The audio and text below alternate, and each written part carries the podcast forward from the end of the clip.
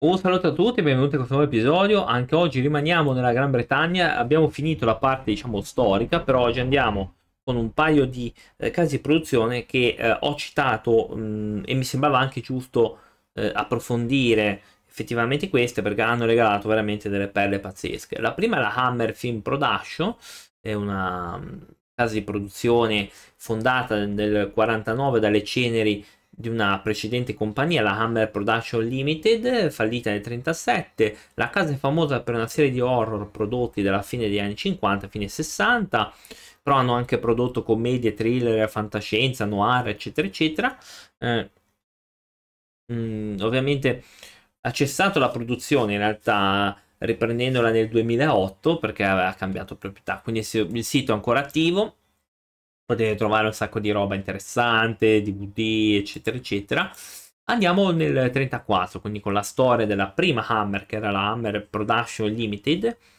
Eh, venne fondata nel 34 da un uomo d'affari eh, che era William Hitz, quindi ed erede della più grande catena di gioielleria della Gran Bretagna, gestori di teatro, hotel, eccetera, eccetera, che fonda questa casa di produzione con base a Imperial House.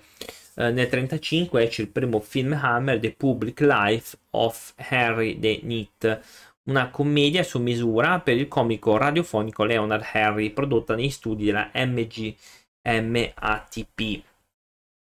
Ovviamente la Hammer produsse altri film, tra cui Mystery of Mary Celeste, col grande, secondo me, Bela Lugosi, che veramente era un grande, eh, distribuiti dalla eh, Exclusive un crollo dell'industria di film britannici portò la Hammer in bancarotta e la compagnia dovette chiudere nel 1937. Eh, mentre la Exodus Film sopravvisse, il 20 luglio del 1937 acquisì eh, i civici 113 e 117 e continuò a distribuire i film per le altre compagnie. Eh, la nascita della Hammer Film Production, quindi andiamo da 46 al 55, questi mh, allo scopo della seconda guerra mondiale, questi due Anthony e James si arruolarono nell'esercito mh, e quindi la Exclusive continuò a operare con molte capacità limitate. Nel 1946 due fanno ritorno e assumono il controllo della società. Ehm, ovviamente eh, fanno, producono corti e mediometraggi e anche lungometraggi. Ehm, un grande successo che Dick Barton Special Agent ehm, suggerì a queste due persone di fondare proprio una società ehm, che era solo dedicata alla produzione, quindi, quindi soltanto in quel senso lì. Mm, arrivarono altri film come Viaggio nell'interspazio del 53 e Four Seeded Triangle. E dopo questi successi mh, mm, arrivarono la Hammer Horror, perché loro si resero conto che effettivamente potevano produrre tutto e il primo significativo esperimento della Hammer col genere horror avvenne nel 1955 con l'astronave atomica del dottor Quatermars, un fanta horror diretto da Van West, ispirato alla serie tv eh, omonima. Dopo I vampiri dello spazio, la Hammer iniziò la lavorazione della maschera di Frankenstein con Christopher Lee e Peter Cusing, due ottimi attori, veramente, ma Christopher Lee, ragazzi, ma eh, di cosa parliamo? stato un grande, un grandissimo attore che conosceva anche l'italiano, tra l'altro. Conosceva uh, sette lingue, mi sembra. Nel 58 venne girato Dracula il vampiro e la mummia e altri due film che ottennero grande successo spingendo la Hammer a creare numerosi seguiti, tra cui Sposi di Dracula, Il mistero del castello, eh, La leggenda di sette vampiri d'oro, eccetera, eccetera, e altri film Mm, poi abbiamo la trilogia del Kersten, quindi Vampiri Amanti, l'amante immortale Mirkalla, le figlie di Dracula, ehm, però questi vennero molto dopo, negli anni 70. Eh, fecero uscire anche Barba il mostro di Londra.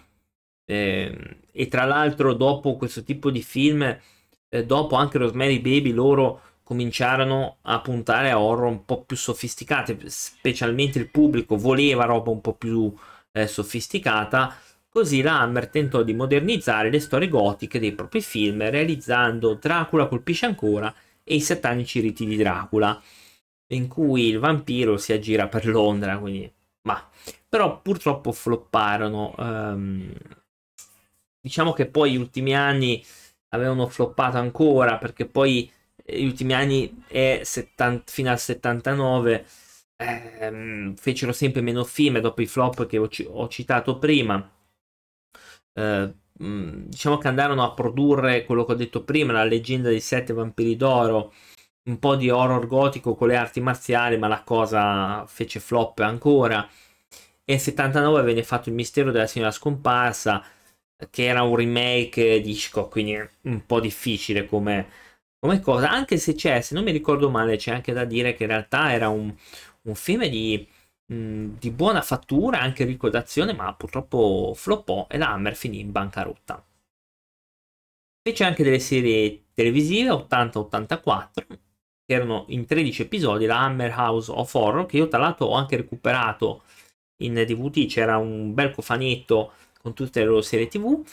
E ehm, diciamo che dopo più di 20 anni di inattività, la Hammer ha realizzato una nuova serie TV si chiama Beyond the Rave, pubblicata per la prima volta su internet. Nel 2009 sono stati girati anche due film, The Resident, che c'è anche Christopher Lee, e eh, Bloody Story, anche, che sarebbe il rifacimento inglese di Lasciami entrare, che se non mi ricordo male è ehm, di vampiri, però non vorrei dire una, una stupidata e ovviamente Simon Hawks, che è l'amministratore delegato, ha spiegato che sono in fase di studio diversi rifacimenti di alcuni film iconici della Hammer, quindi delle specie di remake, ehm, anche se non sarebbero stati proprio dei veri e propri rifacimenti, ma delle reinterpretazioni di quei personaggi storici, eh, tra cui anche Capitan Kronos, cacciatore di vampiri.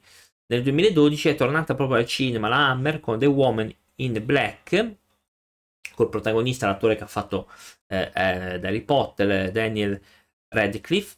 E il film ha incassato ben 127.700 dollari in tutto il mondo, superando di gran lunga le aspettative e diventando l'oro britannico di maggior successo degli ultimi vent'anni.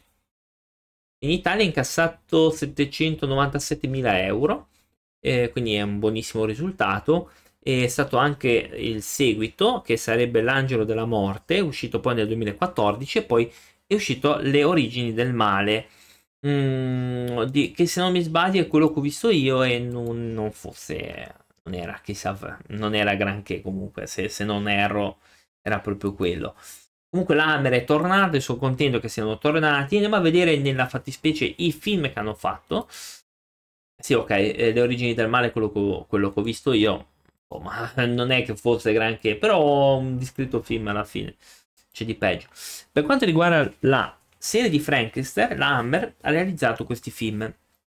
La maschera di Frankenstein, molto carino tra l'altro, del 57, La vendetta di Frankenstein, La rivolta di Frankenstein, La maledizione dei Frankenstein, Suggerite Frankenstein, Gli orrori di Frankenstein, Frankenstein e il nuovo e il mostro dell'inferno, Dracula abbiamo Dracula il vampiro, eh, le spose di Dracula, che ce l'ho tra l'altro, Dracula il principe delle tenebre, le amanti di Dracula, una messa per Dracula, il marchio di Dracula, eh, 1972 Dracula colpisce ancora, i satanici riti di Dracula, e poi andiamo alla mummia, perché poi hanno fatto tutti questi mostri iconici che hanno tentato di farci questo universo. Io so che volevano fare Frankenstein e Dracula Dracula, eh, la mummia, tutti insieme, tutti insieme dentro a fare un mega universo tipo Marvel. Per fortuna io credo che non l'hanno più fatto, meno male. Poi abbiamo la mummia, il mistero della mummia, il sudare della mummia, giustamente, e Cleo, la dea dell'amore. E anche Dr. Jack e Mr. Ed ha avuto tre film, eh, The Hunkley Duckling, Il mostro di Londra, Barbara e il mostro di Londra. Mm, come attore abbiamo il grandissimo Christopher Lee che ha fatto sette volte Dracula, Peter Cushing o Cushing, scusate per la pronuncia, sei volte ha fatto Frankenstein e cinque volte Abraham Van Helsing. Abbiamo avuto anche André Morel, Ingrid Pitt, eccetera, eccetera. Quindi una grande casa di produzione che eh, effettivamente ha regalato, a mio avviso, tante gioie. A mio avviso, tante gioie perché alcuni film sono veramente iconici e sono entrati di diritto nella storia della cinematografia mondiale. Detto quello, vi aspettiamo su um, Twitch anche il lunedì e il venerdì come Elisir Podcast. Eh, mi trovate anche ovviamente su Pensieri oltre la barriera che eh, caricherò queste puntate anche lì, perché ci sono solo io. Vi do appuntamento quindi alla prossima. Grazie dell'attenzione. Ciao.